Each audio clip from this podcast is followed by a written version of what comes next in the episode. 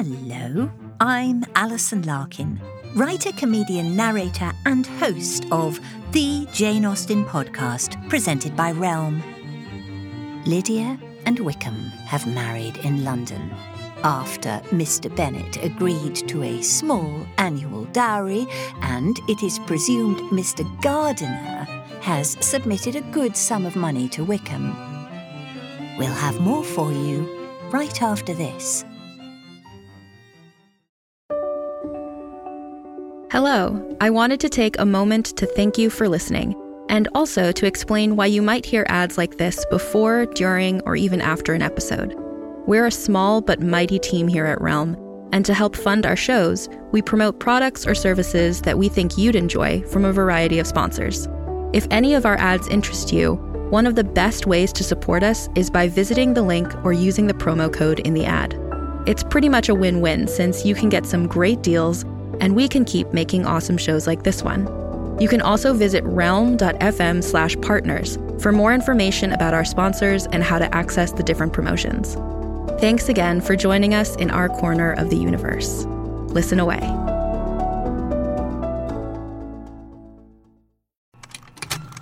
Contained herein are the heresies of Radolf Burntwine, erstwhile monk turned traveling medical investigator. Join me as I uncover the blasphemous truth of a plague ridden world that ours is not a loving God, and we are not its favored children. The Heresies of Radolf Burntwine, coming January 2nd, wherever podcasts are available. This is episode 23 of Pride and Prejudice. In today's episode, you'll be hearing chapters 51 and 52. Chapter 51 Their sister's wedding day arrived, and Jane and Elizabeth felt for her probably more than she felt for herself. The carriage was sent to meet them, and they were to return in it by dinner time. Their arrival was dreaded by the elder Miss Bennets, and Jane more especially, who gave Lydia the feelings which would have attended herself had she been the culprit, was wretched in the thought of what her sister must endure. They came. The family were assembled in the breakfast room to receive them. Smiles decked the face of Mrs. Bennet as the carriage drove up to the door. Her husband looked impenetrably grave, her daughters alarmed, anxious, uneasy. Lydia's voice was heard in the vestibule. The door was thrown open, and she ran into the room. Her mother stepped forwards, embraced her, and welcomed her with rapture gave her hand with an affectionate smile to Wickham, who followed his lady and wished them both joy with an alacrity which showed no doubt of their happiness. Their reception from Mr. Bennet, to whom they then turned, was not quite so cordial. His countenance rather gained in austerity, and he scarcely opened his lips. The easy assurance of the young couple, indeed, was enough to provoke him. Elizabeth was disgusted, and even Miss Bennet was shocked. Lydia was Lydia still, untamed, unabashed, wild, noisy, and fearless.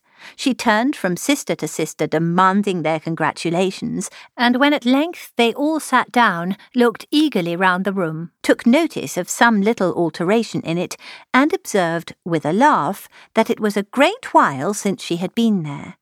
Wickham was not at all more distressed than herself, but his manners were always so pleasing that had his character and his marriage been exactly what they ought, his smiles and his easy address, while he claimed their relationship, would have delighted them all. Elizabeth had not before believed him quite equal to such assurance, but she sat down, resolving within herself to draw no limits in future to the impudence of an impudent man. She blushed, and Jane blushed, but the cheeks of the two who caused their confusion suffered no variation of colour. There was no want of discourse. The bride and her mother could neither of them talk fast enough, and Wickham, who happened to sit near Elizabeth, began inquiring after his acquaintance in that neighbourhood with a good humoured ease, which she felt very unable to equal in her replies. They seemed each of them to have the happiest memories in the world. Nothing of the past was recollected with pain, and Lydia led voluntarily to subjects which her sisters would not have alluded to for the world. Only think of its being three months, she cried, since I went away. It seems but a fortnight, I declare. And yet there have been things enough happened in the time. Good gracious! When I went away, I am sure I had no more idea of being married till I came back again, though I thought it would be very good fun if I was. Her father lifted up his eyes. Jane was distressed. Elizabeth looked expressively at Lydia. But she, who never heard nor saw anything of which she chose to be insensible, gaily continued, Oh, Mamma, do the people hereabouts know I am married today? I was afraid they might not, and we overtook William Goulding in his curricle, so I was determined he should know it. And so I let down the side glass next to him and took off my glove and let my hand just rest upon the window frame so that he might see the ring. And then I bowed and smiled like anything. Elizabeth could bear it no longer. She got up and ran out of the room, and returned no more till she heard them passing through the hall to the dining parlour. She then joined them soon enough to see Lydia, with anxious parade, walk up to her mother's right hand and hear her say to her eldest sister, Ah, Jane, I take your place now, and you must go lower, because I am a married woman. It was not to be supposed that time would give Lydia that embarrassment from which she had been so wholly free at first. Her ease and good spirits increased.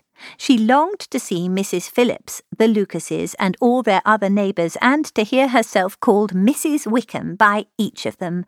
And in the meantime, she went after dinner to show her ring and boast of being married to Mrs. Hill and the two housemaids. Well, mamma, said she, when they were all returned to the breakfast room, and what do you think of my husband? Is not he a charming man? I am sure my sisters must all envy me. I only hope they may have half my good luck. They must all go to Brighton. That is the place to get husbands. What a pity it is, mamma, we did not all go. Very true, and if I had my will, we should. But, my dear Lydia, I don't at all like your going such a way off. Must it be so? Oh, Lord, yes, there is nothing in that. I shall like it of all things. You and Papa and my sisters must come down and see us. We shall be at Newcastle all the winter, and I dare say there will be some balls. And I will take care to get good partners for them all. I should like it beyond anything, said her mother. And then, when you go away, you may leave one or two of my sisters behind you, and I dare say I shall get husbands for them before the winter is over. I thank you for my share of the favour, said Elizabeth, but I do not particularly like your way of getting husbands. Their visitors were not to remain above ten days with them. Mr. Wickham had received his commission before he left London, and he was to join his regiment at the end of a fortnight. No one but Mrs. Bennet regretted that their stay would be so short, and she made the most of the time by visiting about with her daughter and having very frequent parties at home. These parties were acceptable to all. To avoid a family circle was even more desirable to such as did think than such as did not. Wickham's affection for Lydia was just what Elizabeth had expected to find it, not equal to Lydia's for him. She had scarcely needed her present observation to be satisfied, from the reason of things, that their elopement had been brought on by the strength of her love rather than by his, and she would have wondered why, without violently caring for her, he chose to elope with her at all, had she not felt certain that his flight was rendered necessary by distress of circumstances, and if that were the case, he was not the young man to resist an opportunity of having a companion. Lydia was exceedingly fond of him. He was her dear Wickham on every occasion. No one was to be put in competition with him. He did everything best in the world, and she was sure he would kill more birds on the 1st of September than anybody else in the country. One morning, soon after their arrival, as she was sitting with her two elder sisters, she said to Elizabeth, Lizzie, I never gave you an account of my wedding, I believe. You were not by when I told Mamma and the others all about it. Are not you curious to hear how it was managed? No, really, replied Elizabeth. I think there cannot be too little said on the subject. La! You are so strange! But I must tell you how it went off. We were married, you know, at St. Clement's because Wickham's lodgings were in that parish, and it was settled that we should all be there by eleven o'clock. My uncle and aunt and I were to go together, and the others were to meet us at the church. Well, Monday morning came, and I was in such a fuss. I was so afraid, you know, that something would happen to put it off, and then I should have gone quite distracted. And there was my aunt, all the time I was dressing, preaching, and talking away just as if she was reading a sermon. However, I did not hear above one word in ten, for I was thinking, you may suppose, of my dear Wickham. I longed to know whether he would be married in his blue coat. Well, and so we breakfasted at ten as usual. I thought it would never be over, for by the by, you are to understand that my uncle and aunt were horrid unpleasant all the time I was with them. If you'll believe me, I did not once put my foot out of doors, though I was there a fortnight. Not one party or scheme or anything. To be sure, London was rather thin, but, however, the little theatre was open. Well, and so, just as the carriage came to the door, my uncle was called away upon business to that horrid man, Mr. Stone. And then, you know, when once they get together, there is no end of it. Well, I was so frightened I did not know what to do, for my uncle was to give me away, and if we were beyond the hour, we could not be married all day. But luckily, he came back again in ten minutes' time, and then we all set out. However, I recollected afterwards that if he had been prevented going, the wedding need not be put off, for Mr. Darcy might have done as well. Mr. Darcy? repeated Elizabeth, in utter amazement. Oh, yes. He was to come there with Wickham, you know. But gracious me, I quite forgot. I ought not to have said a word about it. I promised them so faithfully. What will Wickham say? It was to be such a secret. If it was to be secret, said Jane, say not another word on the subject. You may depend on my seeking no further. Oh, certainly, said Elizabeth, though burning with curiosity. We will ask you no questions. Thank you, said Lydia, for if you did, I should certainly tell you all, and then Wickham would be angry. On such encouragement to ask, Elizabeth was forced to put it out of her power by running away. But to live in ignorance on such a point was impossible, or at least it was impossible not to try for information. Mr. Darcy had been at her sister's wedding. It was exactly a scene and exactly among people where he had apparently least to do and least temptation to go. Conjectures as to the meaning of it, rapid and wild, hurried into her brain, but she was satisfied with none. Those that best pleased her as placing his conduct in the noblest light seemed most improbable. She could not bear such suspense, and hastily seizing a sheet of paper, wrote a short letter to her aunt to request an explanation of what Lydia had dropped, if it were compatible with the secrecy which had been intended. You may readily comprehend, she added, what my curiosity must be to know how a person unconnected with any of us, and, comparatively speaking, a stranger to our family, should have been amongst you at such a time. Pray write instantly and let me understand it, unless it is, for very cogent reasons, to remain in the secrecy which Lydia seems to think necessary, and then I must endeavour to be satisfied with ignorance. Not that I shall, though, she added to herself, as she finished the letter. And my dear aunt, if you do not tell me in an honourable manner, I shall certainly be reduced to tricks and stratagems to find it out. Jane's delicate sense of honour would not allow her to speak to Elizabeth privately of what Lydia had let fall. Elizabeth was glad of it. Till it appeared whether her inquiries would receive any satisfaction, she had rather be without a confidant.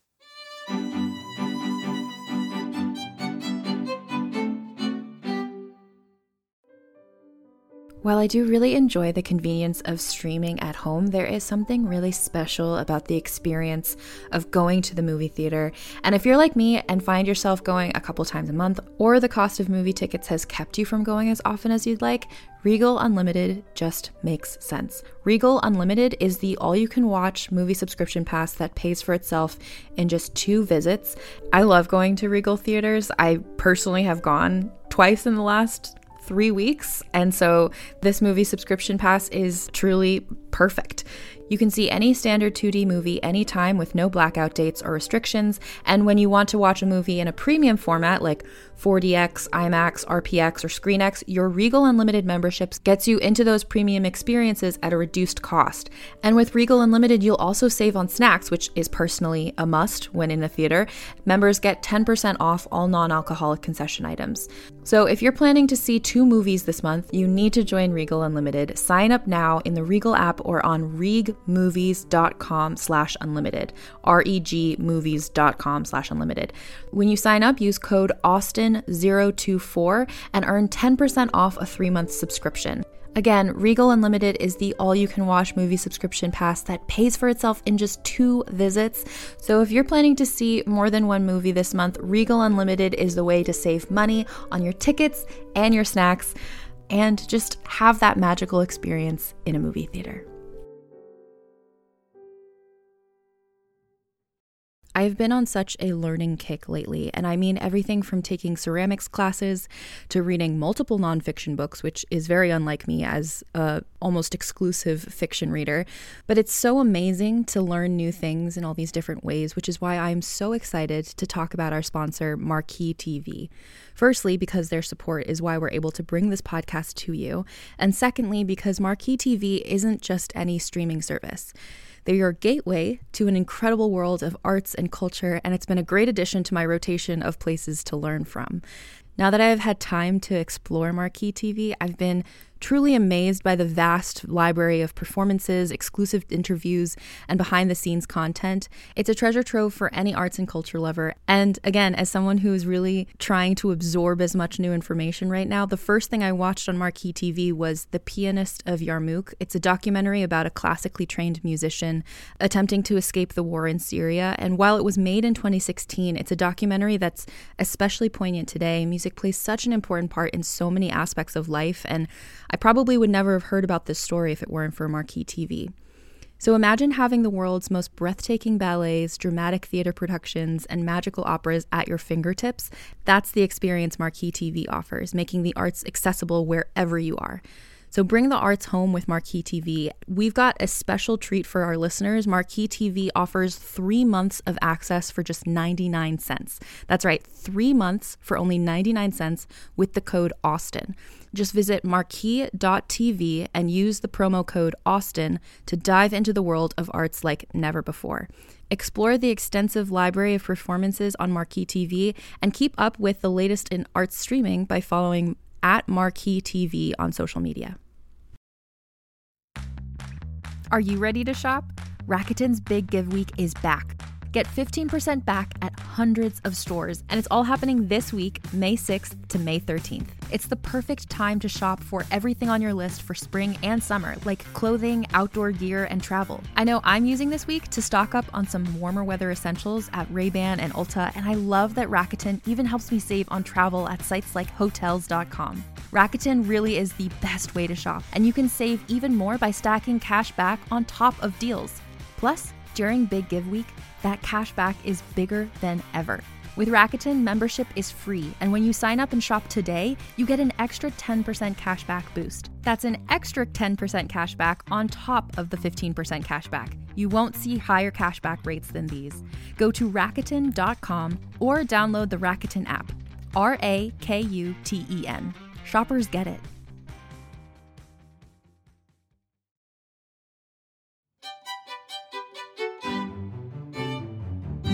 Chapter 52 Elizabeth had the satisfaction of receiving an answer to her letter as soon as she possibly could. She was no sooner in possession of it than, hurrying into the little copse, where she was least likely to be interrupted, she sat down on one of the benches and prepared to be happy. for the length of the letter convinced her that it did not contain a denial. Gracechurch Street, September 6. My dear niece, I have just received your letter and shall devote this whole morning to answering it as I foresee that a little writing will not comprise what I have to tell you. I must confess myself surprised by your application. I did not expect it from you. Don't think me angry, however, for I only mean to let you know that I had not imagined such inquiries to be necessary on your side. If you do not choose to understand me, forgive my impertinence. Your uncle is as much surprised as I am, and nothing but the belief of your being a party concerned would have allowed him to act as he has done. But if you are really innocent and ignorant, I must be more explicit. On the very day of my coming home from Longbourn, your uncle had a most unexpected visitor. Mr. Darcy called, and was shut up with him several hours. It was all over before I arrived, so my curiosity was not so dreadfully racked as yours seems to have been. He came to tell Mr. Gardiner that he had found out where your sister and Mr. Wickham were, and that he had seen and talked with them both. Wickham repeatedly, Lydia once. From what I can collect, he left Derbyshire only one day after ourselves, and came to town with the resolution of hunting for them. The motive professed was his conviction of its being owing to himself that Wickham's worthlessness had not been so well known as to make it impossible for any young woman of character to love or confide in him. He generously imputed the whole to his mistaken pride, and confessed that he had before thought it beneath him to lay his private actions open to the world. His character was to speak for itself.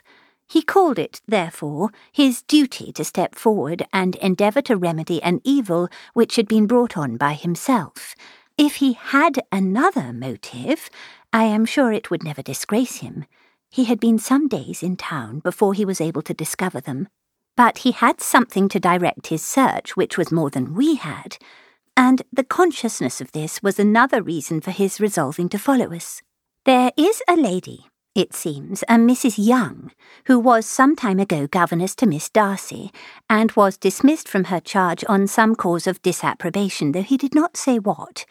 She then took a large house in Edward Street and has since maintained herself by letting lodgings. This Mrs. Young was, he knew, intimately acquainted with Wickham, and he went to her for intelligence of him as soon as he got to town. But it was two or three days before he could get from her what he wanted. She would not betray her trust, I suppose, without bribery and corruption, for she really did know where her friend was to be found. Wickham, indeed, had gone to her on their first arrival in London, and had she been able to receive them into her house, they would have taken up their abode with her.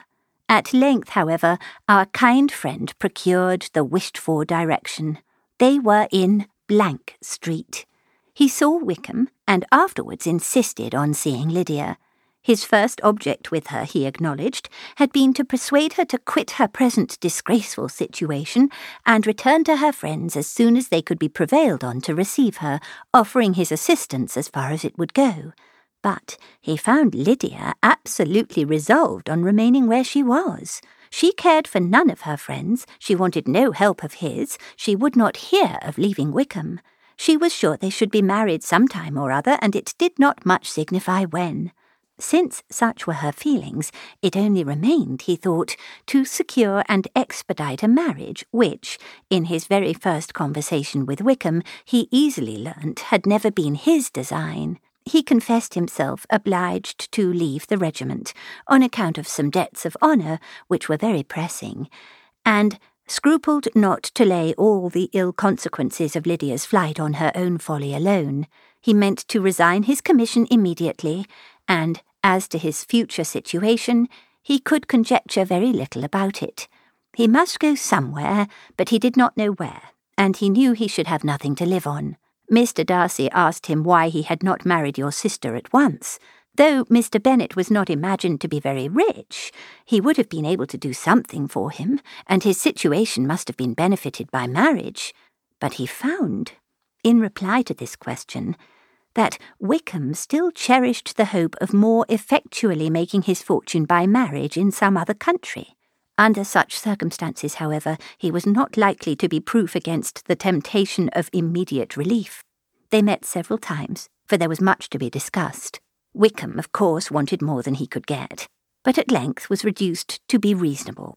Everything being settled between them, Mr. Darcy's next step was to make your uncle acquainted with it, and he first called in Gracechurch Street the evening before I came home. But Mr. Gardiner could not be seen, and Mr. Darcy found, on further inquiry, that your father was still with him, but would quit town the next morning. He did not judge your father to be a person whom he could so properly consult as your uncle, and therefore readily postponed seeing him till after the departure of the former. He did not leave his name, and till the next day it was only known that a gentleman had called on business. On Saturday he came again. Your father was gone, your uncle at home, and, as I said before, they had a great deal of talk together. They met again on Sunday, and then I saw him too. It was not all settled before Monday. As soon as it was, the express was sent off to Longbourn. But our visitor was very obstinate. I fancy, Lizzie, that obstinacy is the real defect of his character after all. He has been accused of many faults at different times, but this is the true one. Nothing was to be done that he did not do himself, though I am sure and I do not speak it to be thanked, therefore say nothing about it. Your uncle would most readily have settled the whole. They battled it together for a long time, which was more than either the gentleman or lady concerned in it deserved. But at last your uncle was forced to yield, and instead of being allowed to be of use to his niece, was forced to put up with only having the probable credit of it, which went sorely against the grain. And I really believe your letter this morning gave him great pleasure because it required an explanation that would rob him of his borrowed feathers and give the praise where it was due. But, Lizzie, this must go no farther than yourself or Jane at most. You know pretty well, I suppose, what has been done for the young people. His debts are to be paid, amounting, I believe, to considerably more than a thousand pounds, another thousand in addition to her own settled upon her, and his commission purchased. The reason why all this was to be done by him alone was such as I have given above. It was owing to him, to his reserve and want of proper consideration, that Wickham's character had been so misunderstood, and consequently that he had been received and noticed as he was. Perhaps there was some truth in this, though I doubt whether his reserve or anybody's reserve can be answerable for the event. But in spite of all this fine talking, my dear Lizzie, you may rest perfectly assured that your uncle would never have yielded if we had not given him credit for another interest in the affair. When all this was resolved on, he returned again to his friends, who were still staying at Pemberley. But it was agreed that he should be in London once more when the wedding took place, and all money matters were then to receive the last finish. I believe I have now told you everything. It is a relation which you tell me is to give you great surprise. I hope at least it will not afford you any displeasure. Lydia came to us, and Wickham had constant admission to the house. He was exactly what he had been when I knew him in Hertfordshire, but I would not tell you how little I was satisfied with her behaviour while she stayed with us if I had not perceived, by Jane's letter last Wednesday, that her conduct on coming home was exactly of a piece with it, and therefore what I now tell you can give you no fresh pain. I talked to her repeatedly, in the most serious manner, representing to her all the wickedness of what she had done, and all the unhappiness she had brought on her family. If she heard me, it was by good luck, for I am sure she did not listen. I was sometimes quite provoked, but then I recollected my dear Elizabeth and Jane, and for their sakes had patience with her. Mr. Darcy was punctual in his return, and as Lydia informed you, attended the wedding. He dined with us the next day, and was to leave town again on Wednesday or Thursday. Will you be very angry with me, my dear Lizzie, if I take this opportunity of saying, what I was never bold enough to say before, how much I like him? His behaviour to us has, in every respect, been as pleasing as when we were in Derbyshire. His understanding and opinions all please me. He wants nothing but a little more liveliness, and that If he marry prudently, his wife may teach him. I thought him very sly. He hardly ever mentioned your name, but slyness seems the fashion. Pray, forgive me if I have been very presuming, or at least do not punish me so far as to exclude me from P. I shall never be quite happy till I have been all round the park. A low phaeton with a nice little pair of ponies would be the very thing, but I must write no more. The children have been wanting me this half hour. Yours, very sincerely, M. Gardiner. The contents of this letter threw Elizabeth into a flutter of spirits in which it was difficult to determine whether pleasure or pain bore the greatest share. The vague and unsettled suspicions which uncertainty had produced of what Mr. Darcy might have been doing to forward her sister's match, which she had feared to encourage as an exertion of goodness too great to be probable, and at the same time dreaded to be just, from the pain of obligation, were proved beyond their greatest extent to be true. He had followed them purposely to town.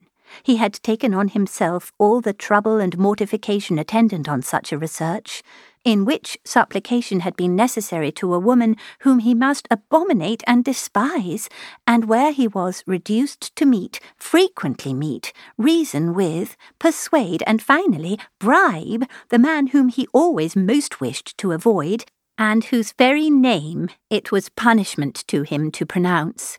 He had done all this for a girl whom he could neither regard nor esteem. Her heart did whisper that he had done it for her, but it was a hope shortly checked by other considerations, and she soon felt that even her vanity was insufficient when required to depend on his affection for her. For a woman who had already refused him as able to overcome a sentiment so natural as abhorrence against relationship with Wickham, brother in law of Wickham? Every kind of pride must revolt from the connection. He had to be sure done much.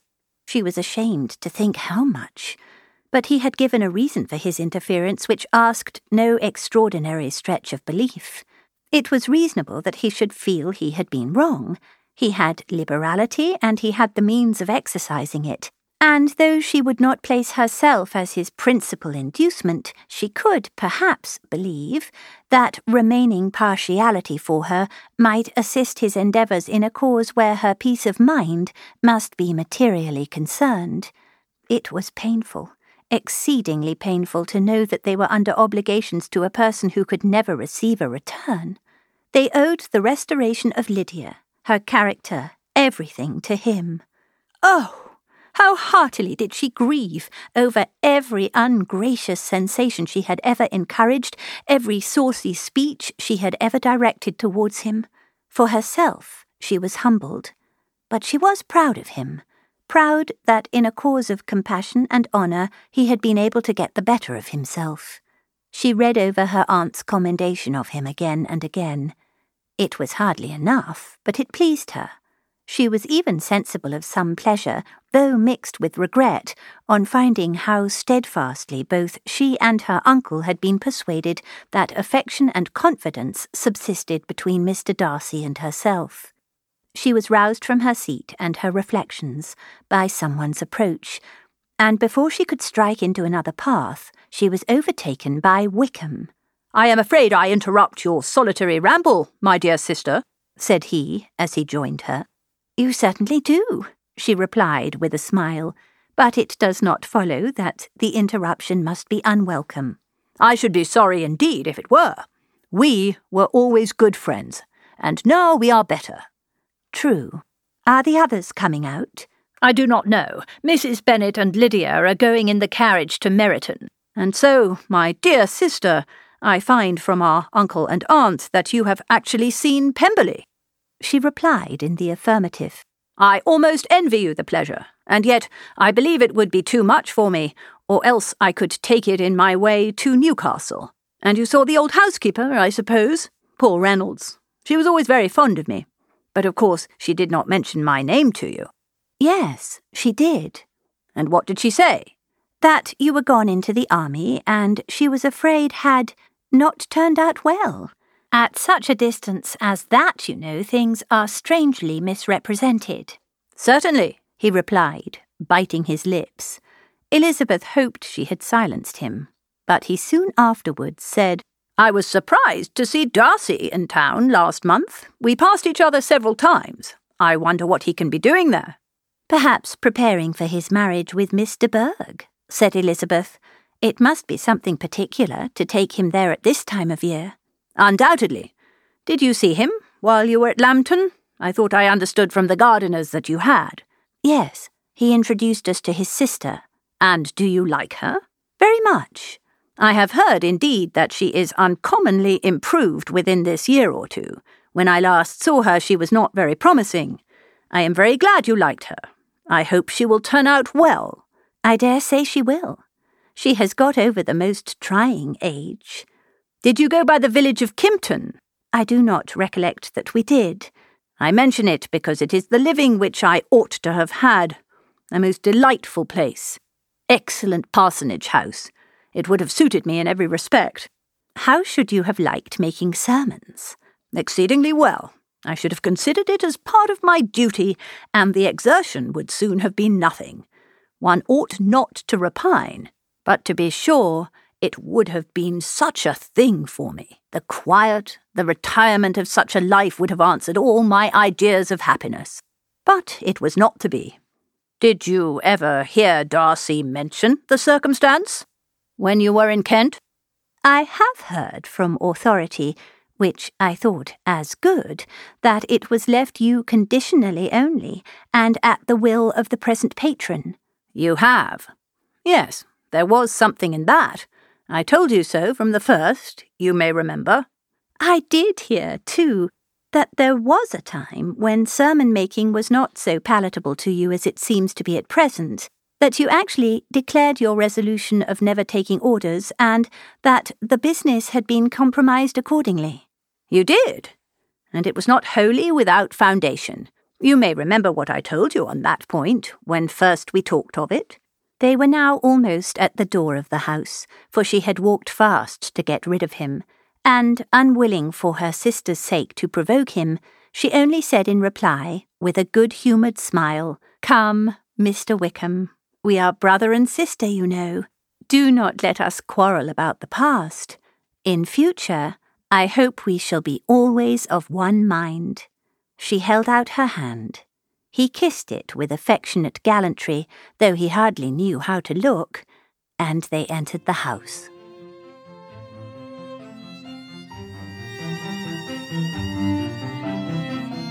Lydia, of course, is completely oblivious to all the problems she has caused and is thrilled that she is now married Wickham is charming as ever, and it is all very, very British.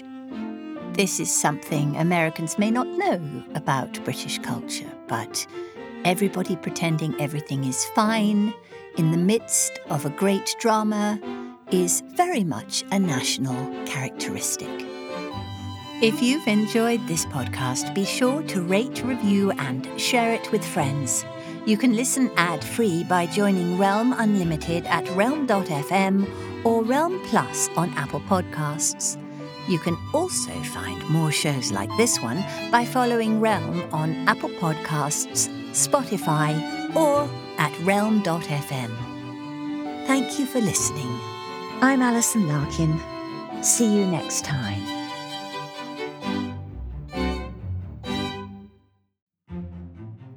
You're listening to the Pride and Prejudice podcast with Alison Larkin, created and produced by Realm, your portal to another world. Listen away.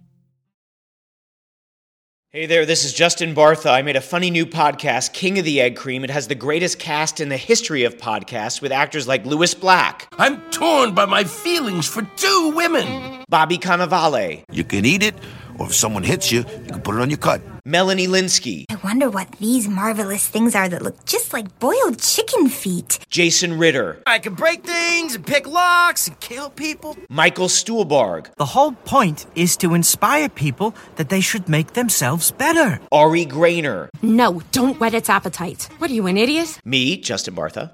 That's not just any egg cream, that's a Lemke's special. And all narrated by the hilarious Richard Kind. This is the story of Harry Dalowitz and how he rose from nothing to become New York's King of the Egg Cream. So if you like funny true stories, come listen to King of the Egg Cream, available wherever you get your podcasts. The Jane Austen podcast with Alison Larkin is a Realm original production, hosted and performed by Alison Larkin, based on the novels by Jane Austen. Produced by Kaylin West and Nicole Kreuter. Executive produced by Molly Barton and Julian Yap. Audio produced and edited by Angela Yee. Original theme by Hashem Asadolahi. Performed by Jody Redhage Ferber and Ben Russell. Musical engineering by Justin Morel. Musical supervision by Marcus Thorne Bagala. Production management by Devin Shepard. Production coordination by Angela Yee. Cover art by Naomi Cho. Executive in charge for Realm, Mary Asadolahi. Find more shows like the Jane Austen podcast with Alison Larkin by following Realm on Apple Podcasts, Spotify, or at realm.fm.